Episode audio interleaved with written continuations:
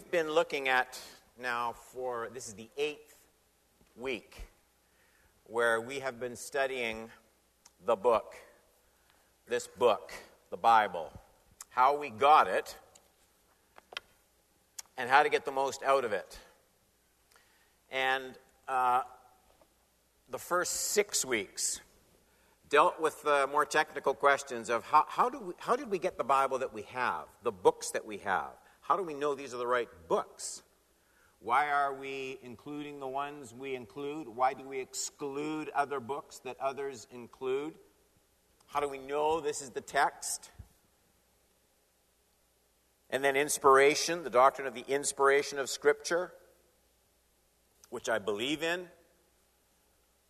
We studied that.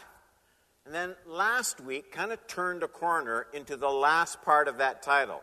The first six weeks, how we got it, and now we'll spend about that much again on how to get the most out of it.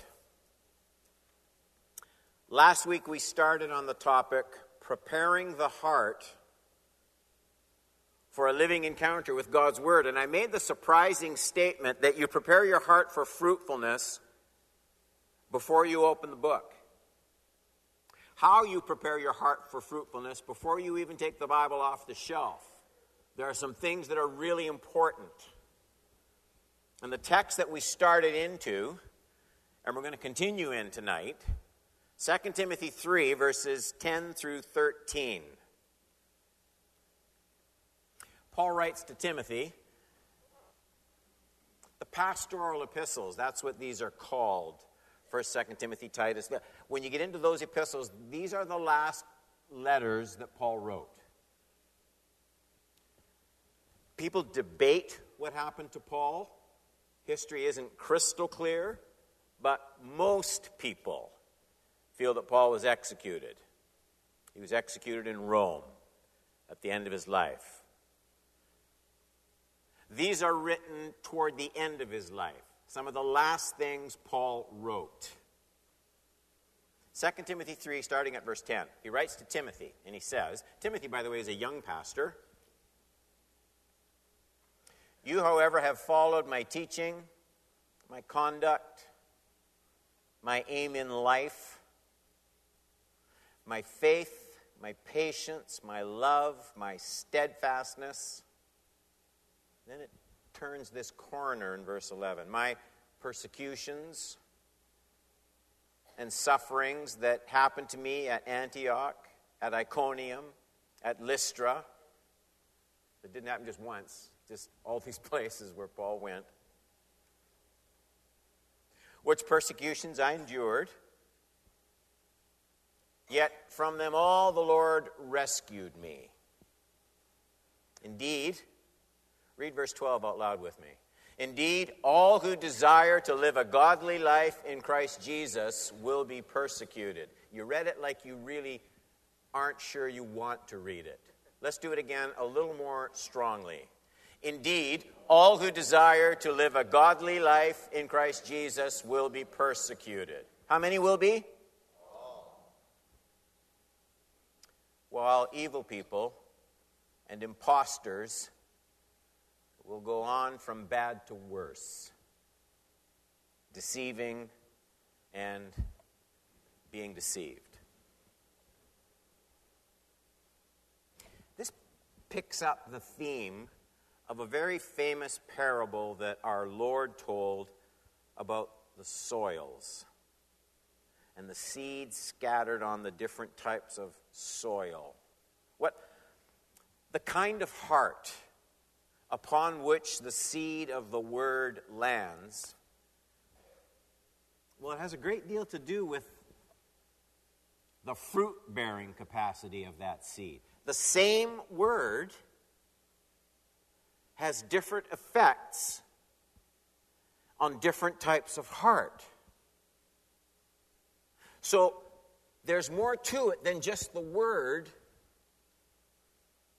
There's the readiness of the life to, to incorporate the word, hence the title, Preparing the Heart, getting it ready for a living encounter with God's Word. And so we're continuing our study of, I said last week, two grand forces for change. And the first one has to do with before the Bible is opened. The first is the power of example. And I want to underscore that Timothy was truly young by any standard of measurement. In all likelihood, not out of his teens yet, as Paul wrote to him. And that should challenge. If you're here tonight and you're a young person, it should challenge you. It's far too easy to live a huge slice of life thinking about what you're going to do for the Lord eventually, instead of digging in and starting right away. Find somebody who's over fifty or sixty and ask them if they have any regrets, and they'll tell you what it is. Get out early, get out of the gate, and live for Jesus hard right off the bat. Don't wait for something around the corner. You'll wake up next Thursday morning and you're seventy years old. Trust me, that's how it works. Do it now. Jesus died, by the way, never seeing middle age. Think about that.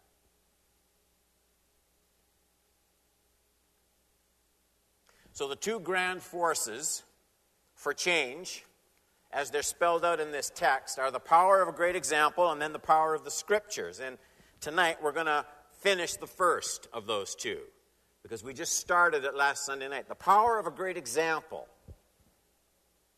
Paul called Timothy to look at his, Paul's, own life. And Paul encouraged Timothy to follow his visible example as an extension of the life of Jesus, fleshed out right before Timothy's eyes. Timothy was to follow Paul's life the way a seamstress follows a pattern, or you trace around a stencil. So it's not just admiring, it's, it's cutting the shape of your life in the same way as the example. And last week we looked at that tenth verse. Timothy followed Paul's teaching, conduct, and purpose. We looked at those three words. That's online if you want it. Today we pick up the last half of verse ten, where he says, you, however, have followed my, and I'm going to the last three, my faith, the last four, my patience, my love, my steadfastness. It's a little bit different than Paul's teaching and conduct. Timothy knew very well the content of Paul's faith. Timothy knew what Paul thought, Paul's doctrine.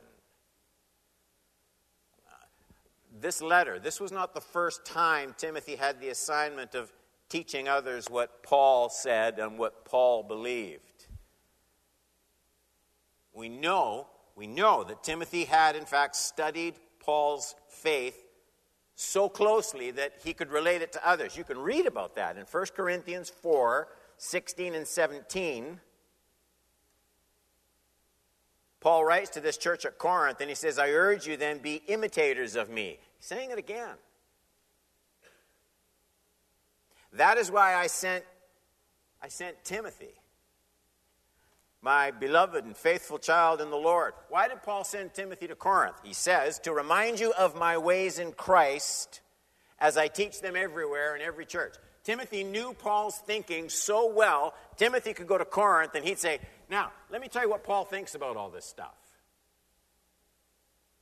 That's how well he knew Paul's teaching, Paul's theology, Paul's doctrine. So Timothy was an expert on Paul.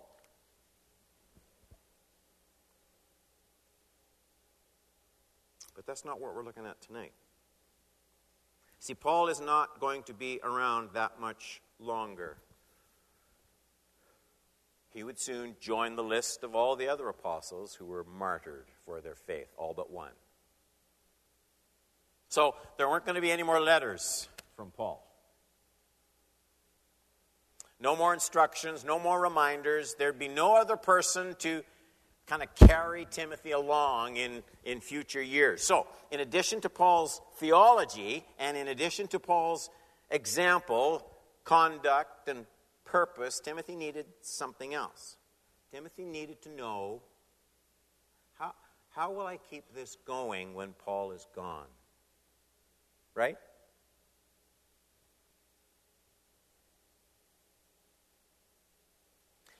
How will he keep it going for himself? So he needed to have sources of inward strength. So it's not just correct thinking. That's very important. I'm not belittling it. You can't follow Jesus without correct thinking. But Timothy needed to know the secret to endurance. When the batteries of faith kind of start to run low. Excuse me just for a second.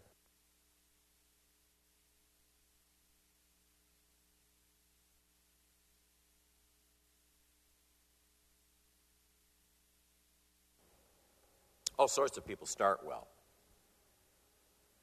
All sorts of people know how to plan big. Let me tell you where most spiritual failure comes from. It isn't because people get argued out of the Christian faith. It isn't because some really intelligent person proves to them that the Christian faith isn't true. You know what happens? People don't endure. They don't endure. When it isn't giddy and happy and joyful and prosperous and blessed. Not everyone knows how to keep things going when there's no external momentum kind of pushing you along. It wasn't long ago. It's kind of died out now, but that renewal movement and their, their favorite image was the river. You don't hear about it much. Just like all other renewals, they, they come and they wane and they go. But it was a popular image. I mean, you don't have to swim in a river. You just float. But Paul doesn't tell Timothy to float. He tells him to endure. And tied in with Timothy's ability to endure is Timothy's ability to remember. That's the word Paul uses over and over again. There are three things. Three things that must be replayed constantly in his mind, in our minds, if we're to endure to the end with, with strength. Here's what Paul tells Timothy to remember. One, Timothy is to remember Paul's suffering. You see it in Second Timothy three, ten and eleven. You, however, have followed my teaching, my conduct, my aim in faith, my aim in life, my faith, my patience, my love, my steadfastness, my persecutions and sufferings that happened to me at Antioch, at Iconium, and at Lystra, which persecutions I endured. Let from, from them all the Lord rescued me. And what I want you to notice is specifically how Paul calls Timothy to remember what happened at Lystra. Do you see it in that eleventh verse? He specifically mentions it. And there's a reason for that. Timothy had been a citizen at Lystra. It was his hometown. Timothy probably saw the events that Paul talked about back in Lystra. Timothy would have seen these things take place. Luke records what happened. It's in, it's in Acts fourteen, fifteen to twenty-two. So, so Paul, there's a healing. Paul's involved in this miracle. Acts fourteen, fifteen. Man, why are you doing these things? The, the people are just praising and worshiping Paul. And Paul wants them to stop.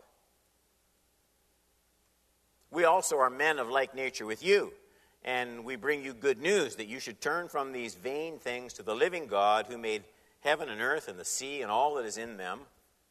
In past generations, he allowed all the nations to walk in their own ways, yet he did not leave himself without a witness, for he did good by giving you rains from heaven and fruitful seasons, satisfying your hearts with food and gladness. And even with these words, they, that's the apostles, they scarcely restrained the people from offering sacrifice to them. But Jews came from Antioch and Iconium, And having persuaded the crowds, they stoned Paul, dragged him out of the city, supposing that he was dead. So whatever this was, it was not a light beating, because they thought the guy was dead. When the disciples gathered about him, he, he rose up, entered the city, and on the next day he went on with Barnabas to Derbe.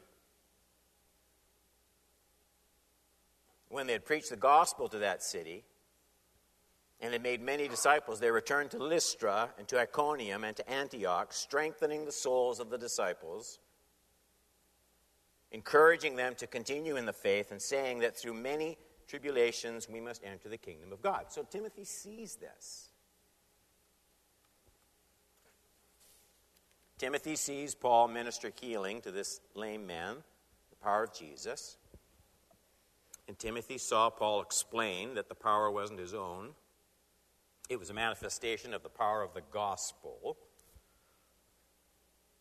And then Timothy watched as, at the mention of gospel, the Jews turn on Paul, stone him, leaving him for dead. And Paul... Timothy watches.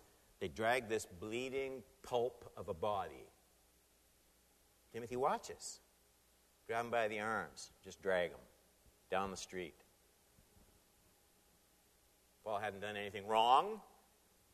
He had just been an instrument of Christ in healing a lame man. So Paul writes to Timothy and he says, remember that? Remember that? There's more. Timothy also knew that after being beaten and stoned, Paul returned to Lystra and encouraged the believers there. How did Paul encourage them? Well, by telling them that what they had just seen, his unjust persecution, his beaten, broken body, that that was, that was the entry point into the kingdom. That was the path to glory. I'm not kidding. Acts fourteen twenty-two. Paul goes back, quote, strengthening the souls of the disciples, encouraging them to continue in the faith, saying that through many tribulations we must enter the kingdom of God. There, how does that message mark it?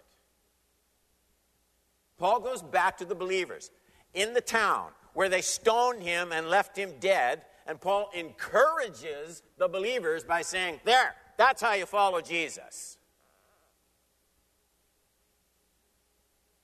Now, remember where we are. This whole account is exactly what Paul says Timothy was to remember as he faced his difficult situation on Crete.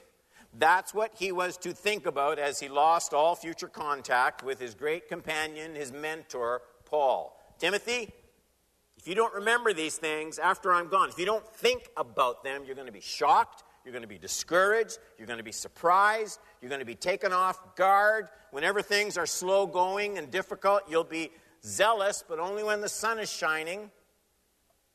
You won't endure. And I want you to endure. I want you to keep the faith when you have to stand all by yourself. You're the only Christian in the home, in the marriage, in that university class, at the job. I want you to stand. Timothy, remember what happened in Lystra. That's not some weird exception. That's the path into the kingdom in this fallen world. That's how you get there. Seems like a mistake, doesn't it?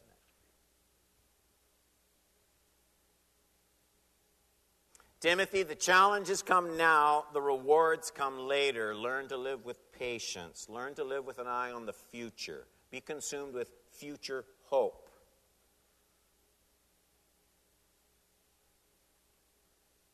You won't do well in the Christian life if all you listen to are trendy little books and cassettes and, well, cassettes, not anymore. If on your iPod, all you're listening to are success stories of blazing, glamorous, glorious Christians. That is no way to follow Jesus. Because let me tell you right now, their lives aren't always like that, and yours aren't going to be either. Wake up and smell the coffee.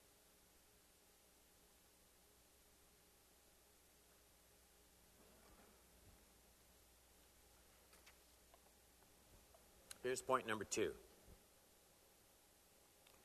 Attachment to Jesus always comes at a cost. Looked at it in that twelfth verse. Indeed, all who desire to live a godly life in Christ Jesus will be persecuted. I made you say it. All. So this is an exceptionless rule.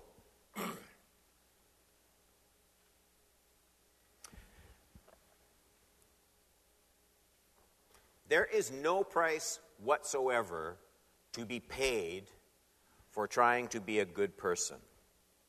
Our world still admires that. There is no price whatsoever to be paid for merely trying to be moral. Everybody applauds self-improvement. There is no price whatsoever to be paid for generally studying and trying to live by the ethical code of some religion. You're okay with that.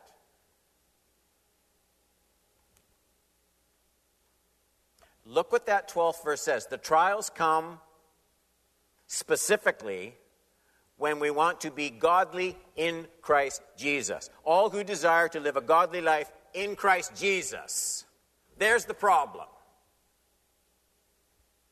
All who desire to live godly in Christ Jesus will be persecuted. Scores of thousands of Christians die every year around the world for their commitment to Jesus Christ.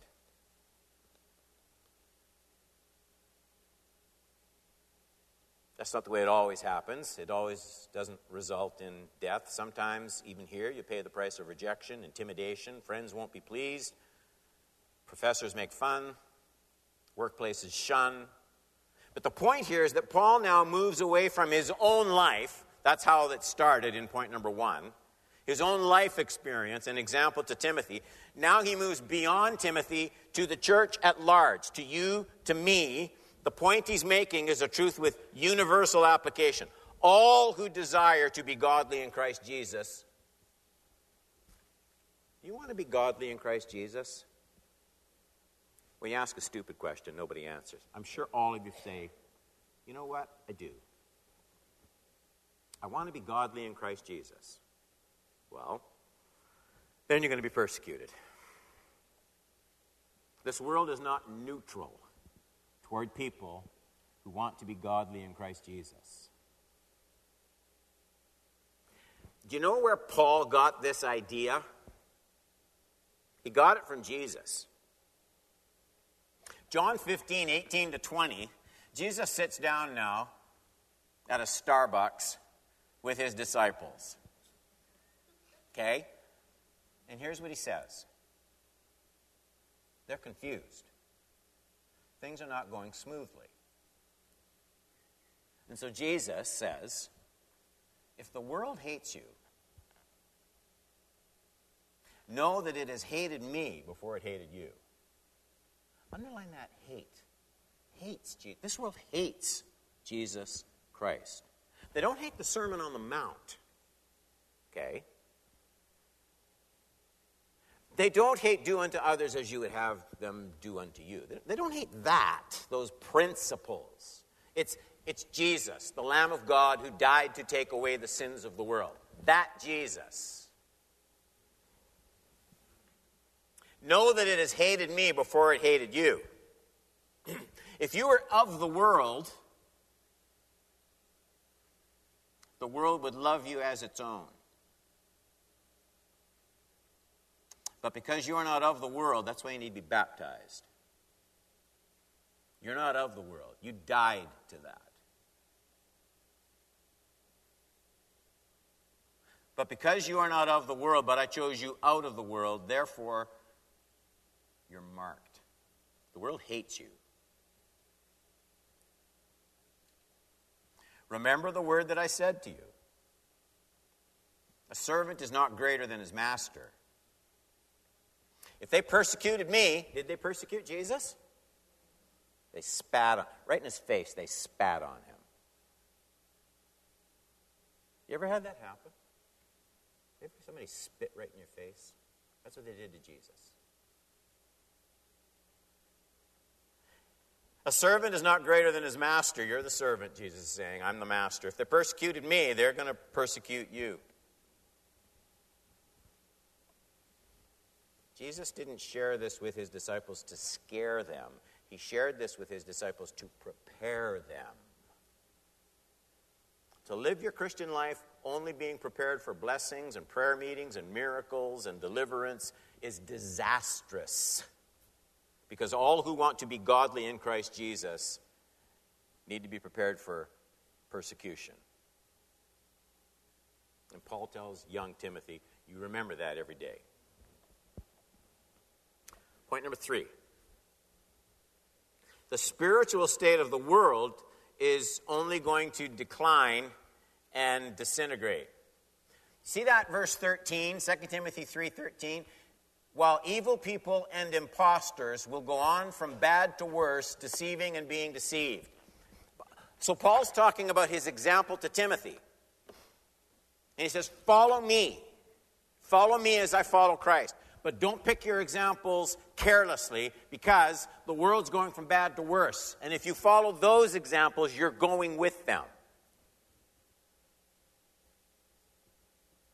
I, I, I need six people to try and make this. Ladies, six. One, two, three, four, five, six. You don't have to say anything or do anything. I just need you to come on up here. This is easy peasy. Don't worry. Three of you just stand over there. I just need three to start with. Okay, let's just pretend. I would do this on a screen with a picture, but now I'm just going to use people as my sort of marking points. Okay, so let's let's pick two people. You guys come with me. You stand. No, no, it's easy. You just stand here. All you got to do is stand here. Don't even have to say a word. You stand right there. Don't move, okay? Now you come with me. We're going to go over here. And you stand here. That's it. Let's just pretend. So here you have the whole...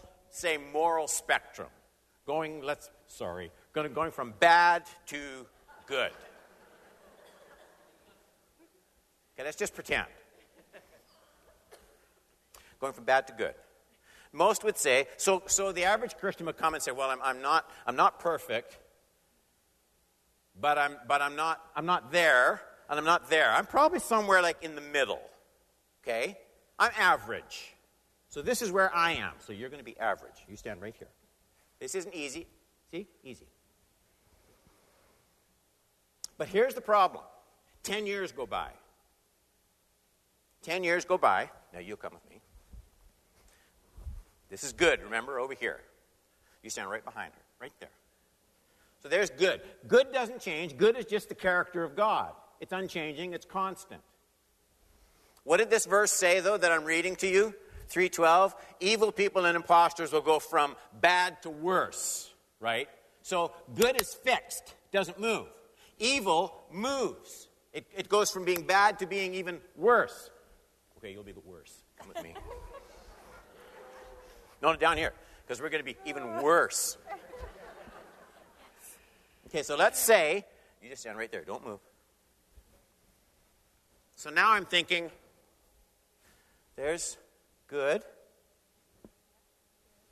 And there's worse. And I'm I'm a Christian now, and I'm I'm thinking, well, I'm not I'm not perfect, but I'm not as bad as I can be. I'm probably, now you, I'm probably somewhere right in the middle. But look what's happened here. Do you get my point? The middle has become the worst end. Because good is fixed. Bad starts here, but it gets worse. And so when you pick the middle ten years down the road, you're where bad was before. You, do you all get my point? Yeah. Thank you, ladies. You did a wonderful job. Great job.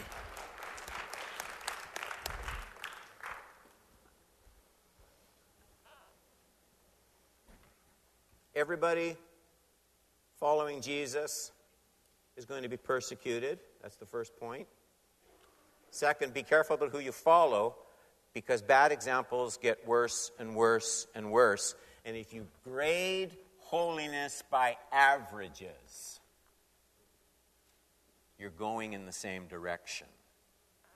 And my opinion is, in the body of Christ for years, by and large, we have graded holiness in the church by averages. Here's how most people live in the body of Christ.